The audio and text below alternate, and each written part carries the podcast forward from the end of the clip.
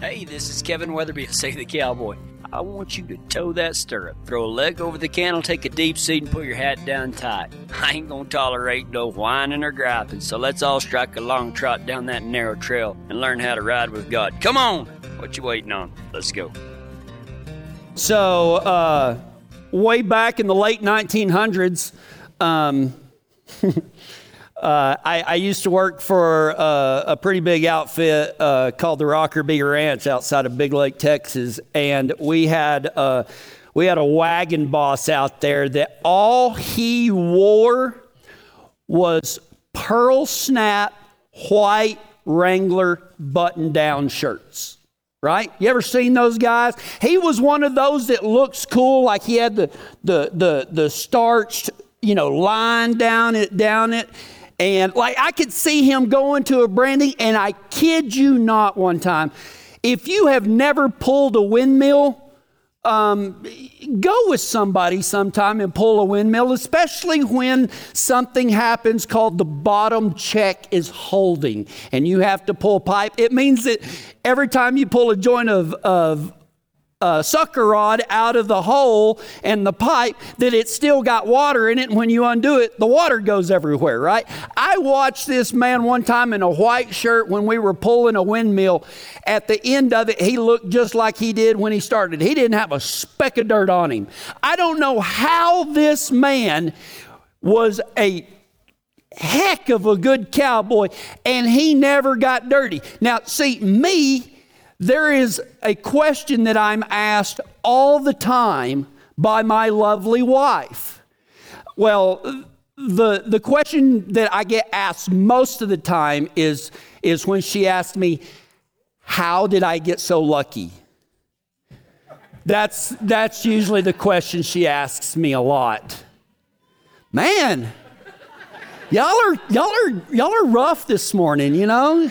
Y'all are rough. Now uh, but anyway like the other day candy came in she goes what did you get all over these clothes? I was like oh that that right there? That's green mu- that's that green mucus slime you put in the tires. And she said well did you get any in the tire? I said no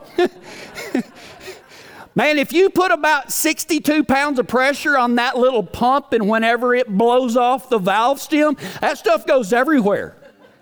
It goes everywhere. So this guy could pull a windmill, not get any dirt on him. He could go to a branding, look just as clean as everything else. And what does that have to do with Easter? Well, you see, we have a God that isn't afraid to get his hands dirty.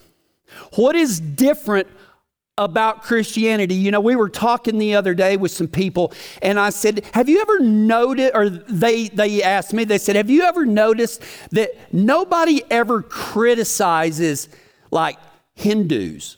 There's no YouTube channels by atheists disproving Hinduism or Buddhism or Islamicism or you know, whatever all of those are. They said, Why do people only attack Christianity? And I said, Well, that's easy because it's the truth. It's the only truth. That's why it's attacked. And one of the things that makes Christianity so different is our God and the fact that He acts completely, completely different than any of these other so called gods that people worship. See, we have a God that's not afraid to get his hands dirty. How do I know that? In Genesis chapter 2, verse 7, it says, Then the Lord God formed the man from the dust of the ground he breathed life, he breathed the breath of life into the man's nostrils, and the man became a living person. God is not afraid to get his hands dirty. When he made us, he took some dirt and molded it up. Have you ever tried to mold anything, like make something? One time I was at a buddy's house and he had a little little bitty old kid, and there's just something about Does anybody else play with Play Doh? Or is it just me? Because I like Play Doh. I do. I like Play Doh. And so I made me, I spent like two hours while everybody's visiting and barbecuing and everything. I'm over there with a Play Doh. I made the coolest little green saddle out of Play Doh. Like I thought it was like, I was going to open up an art gallery. I mean, it was, it was, it was pretty good. But still, it, it just looked like a toy replica. But, but God took dirt, made us out of it, and breathed life into our nostrils. I've always thought that that was weird. I am going to have to admit. Not into his mouth. It says he breathed the breath of life into the man's nostrils. So, uh, guess he didn't, you know. You know what cowboy CPR is, right? Hey, you better breathe before you die. right? I guess God didn't want to put his lips on ours either. See, our God is not a God that is afraid to get his hands dirty. What else do we know about our God? That he's not afraid of getting his hands dirty. When we were made, and he's not afraid to get his hands dirty even when we die. In Matthew chapter 9 is an amazing, amazing story about how this little girl had died, and everybody's wailing and crying and everything, and Jesus shows up and he goes in. They, they bring him there, right? I, have always kind of found this strange. They bring him there because the little girl died, but then he tells them, he's like, well, she's not really dead, she's just asleep. And they make fun of Jesus, right? They all start laughing and, and you know, ah, you're dumb, blah, blah, blah. So he runs everybody out, right? He runs everybody out. And then in Matthew chapter 9, verses 25 and 26, it says this After the crowd was put outside, however, Jesus went in and took the girl by the hand, and she stood up. The report of this miracle swept through the entire countryside. But did you know something here? This is why I say that we have a God that's not afraid to get his hands dirty, but because by the law, by the law, you weren't supposed to touch a dead body. But Jesus went in and grabbed her by the hand. He did not touch a dead body, did he? He touched a live body. Because as soon as he touched her, she came to life. And you know what? God does the same thing with us. When he touches us, when we were dead in our sins and dead in our trespasses, he touches us and we come to life. The Bible says that we are a new creation created in Christ Jesus. There is no such thing as death where God is concerned because where He is, there is life. See, God's not afraid to get His hands dirty when He made us. He's not afraid to get His hands dirty even when we die. And he's not even afraid to get his hands dirty when we sin. Because there's another amazing, amazing story in the Bible, and it's found in John chapter 8, where this lady has been caught in adultery. And so they drag her out where all these people are and they are going to stone her because in the that's what it said in the law. If you committed adultery you were stoned which i i find it very ironic number one that it was if she was caught in adultery there there's two people. It takes two people to be adulterous and there was only one because they were trying to trap Jesus. Okay, the Pharisees, the religious people were. And they said, She has been caught in adultery, therefore the law of Moses says that she must be stoned. And so Jesus leans down and he does something amazing. In John chapter 8, verses 6 through 8, we pick up the story it says, They were trying to trap him into saying something they could use against him, they being the religious leaders and stuff like that. But Jesus stooped down. What makes Christianity different? You ever heard of another God stooping down? No, you won't. See, they were trying to trap him into saying something that they could use against him, but he stooped down and wrote in the dust with his finger. They kept demanding an answer, so he stood up again and said, All right, but let the one who has never sinned throw the first stone. Then he stooped down again and wrote in the dust. And everybody went away. And then he looks at the lady and he says, Where are all of your accusers, ma'am? And she says, I don't know. And he said, Well, neither do I condemn you.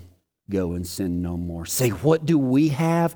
We have a God that's not afraid to get his hands dirty when he made us. He's not afraid to get his hands dirty when we die. He's not afraid to get his hands dirty even when we sin.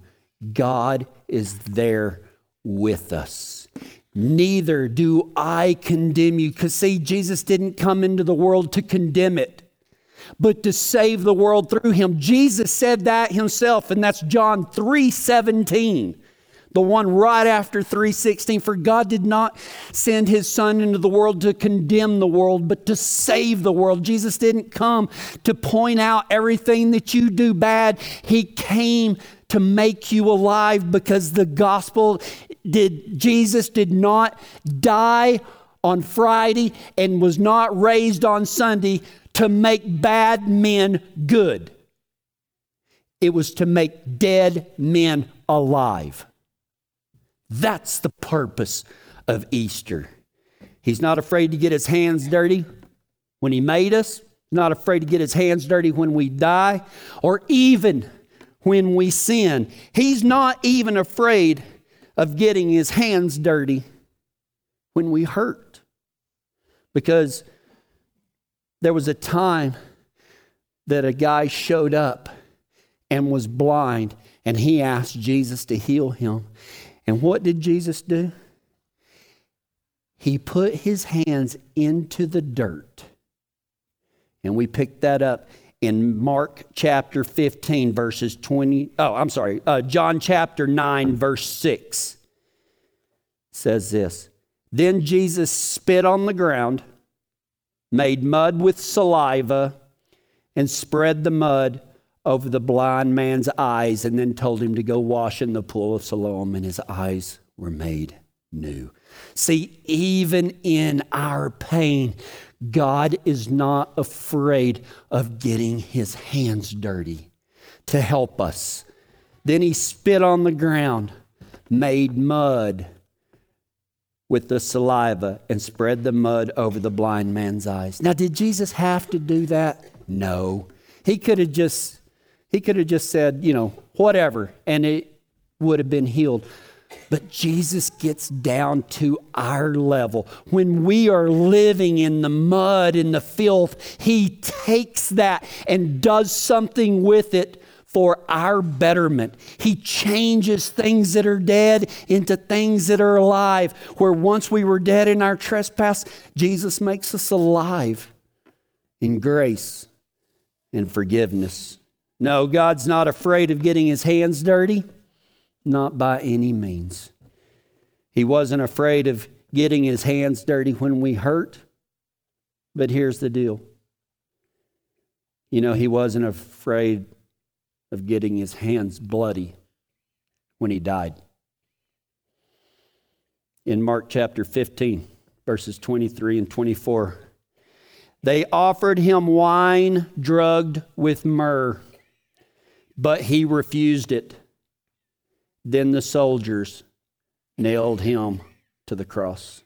See, God wasn't afraid of getting his hands bloody whenever he sent his hand uh, when he sent his son to die for our sins. I heard one time it said that the only scars in heaven are on the hands of the one who saved us.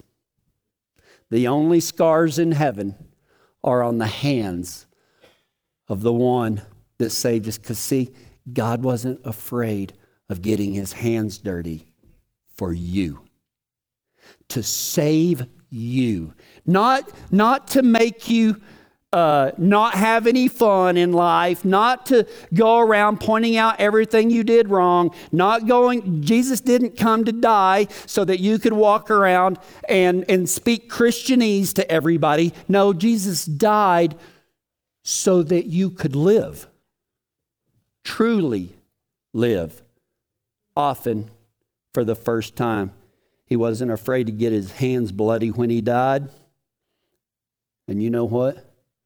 He wasn't afraid of getting his hands dirty, even when he rose from the grave, because one of my absolute all time favorite stories in the Bible is after Jesus came back from the dead, he had already appeared to his disciples a couple of times for very brief amounts of time, and then they're out fishing, right? They're out fishing.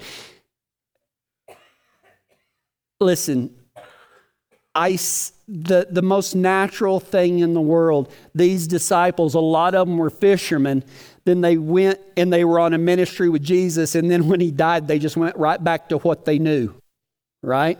And they're out there fishing and they're not catching anything. And somebody hollers from the shore and says, Hey, y'all caught anything? And they say, No.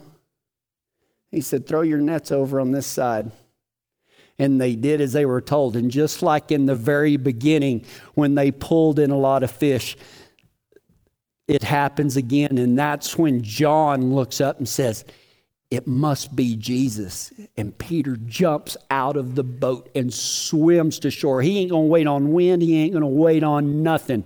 And what do they find when they get to shore? Their Lord.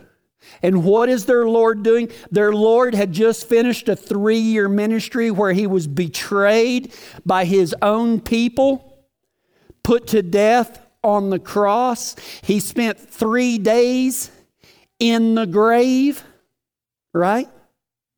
Spent three days in the grave. And when he came back to life, you know what he did for his guys that weren't out spreading the gospel? They'd gone back to what they all knew fishing. And you know what he did? He made them breakfast. He made them breakfast. So the next time you're having trouble understanding God, know that you have a God that is not afraid to get his hands dirty. He was there when you were born, he's going to be there when you die. He's been there to save you from your sin, he will be there in your pain. And in John 21 9, it says this When they got there, they found breakfast waiting for them fish cooking over a fire and some bread. John 21 9. We have a God. What makes Christianity different? It's the only religion in the world where God does all the work. All these other religions are if you do this, there's a chance at reward. Our God says, You can't do any of that. Let me do it for you. And you just have faith that I can do that. That's what Christianity is. That is why it's attacked, because it's the only truth out there. So, what does this all mean? It means that God is with us in the beginning and the end. It means that God is with us in our pain. He's even with us in our shame. And He's even with us when we sin. But remember this what is the dirty truth about Easter? This is the application for today. I said all of that to get to this point right here. And I want you to ponder on this point at least the rest of the day. And this question that I'm going to ask you to ponder, I hope it leads you somewhere closer to God. And here it is. What does Easter mean? What is the dirty truth of Easter? It's this right here. That if Jesus didn't stay dead, what makes you think he's going to stay gone? If Jesus didn't stay dead, what makes you think that he's going to stay gone? Because you see, he's coming back. One day, he's going to step foot back here and make all things new again. And what I hope, what I pray, what I beg God for every single day is that you will be with him for eternity. Because if Jesus didn't stay dead, what makes you think he's going to stay gone? And if he doesn't stay gone, what does that mean to you? I hope that that question spurs you on towards a new understanding of that we have a God that is amazing. We have a God that loves us more than life itself. He loves us so much that he sent his son to die. Not so that you could be a goody two shoes. He's not there with the report card seeing how good you make. Man, when you give your life to God, you're working on a rewards basis now. You're only going to get rewarded, never punished. Now, disciplined maybe, yes, but not punished. And I pray that if you don't have a relationship with God, an authentic relationship with God, that He wants one. And how do we get all of our prayers answered? By wanting what God wants, and what He wants is for you to love Him. That's it. And to live for Him, just like He lived and died for us. Let's go to God in prayer. Father, we thank you on this Easter that you did get your hands dirty when it came to us, and that one day we will be made clean because you weren't afraid to get your hands dirty. God, I know that your son is coming back one day, and we will either meet him when he does it or we might go to meet him before that happens. But one day we will all stand in front of Jesus and answer for our faith, whether we accepted him or rejected him, whether we lived for him or we just lived a dead life until we died. And it's in Jesus' name I ask all this and I pray. Amen. All right.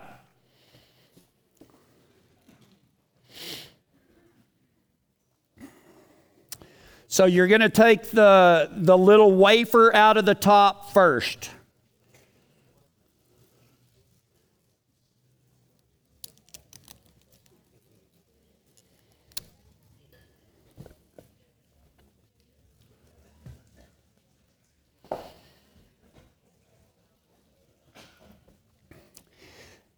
And we will all eat together. While they were eating, Jesus took bread, and when he had given thanks, he broke it and gave it to his disciples, saying, Take and eat. This is my body.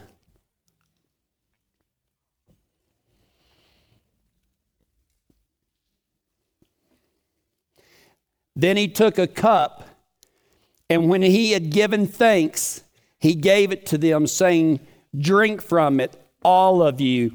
This is my blood of the covenant, which is poured out for many for the forgiveness of sin. God, we remember you right now. We remember your body that was given to us on the cross, and we remember the blood that was shed. We remember the sacrifice you made, the last sacrifice, because it was a perfect sacrifice, good for all time. God, you sent your son to die on the cross so that we may find forgiveness from our sins and find faith in you. God, lead and guide all of these people, and I pray that you reveal yourself to them in ways that you would, that they have never believed. I pray that they that a dead person is touched today inside and they become alive. And it's in Jesus' name I pray. Amen. Thank y'all so much. Happy Easter, everybody.